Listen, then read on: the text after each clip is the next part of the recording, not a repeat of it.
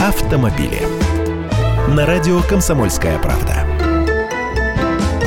Здравствуйте. Штраф за непропущенную машину с мигалками вырастет до полутора тысяч рублей, а за блокирование автомобилей экстренных служб предлагают лишать водителей прав на срок до года, точнее от 6 до 12 месяцев. Это не просто предложение, соответствующий законопроект подготовили депутаты «Единой России». Документ уже поступил на рассмотрение в Госдуму и получил первые положительные отзывы.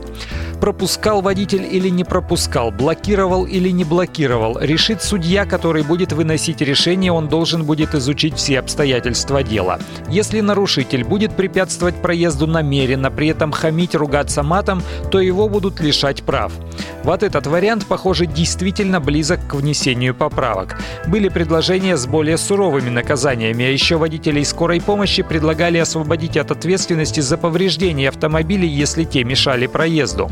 Но потом о подобных случаях стали говорить меньше и все забылось. Но, как говорится, работа ведется.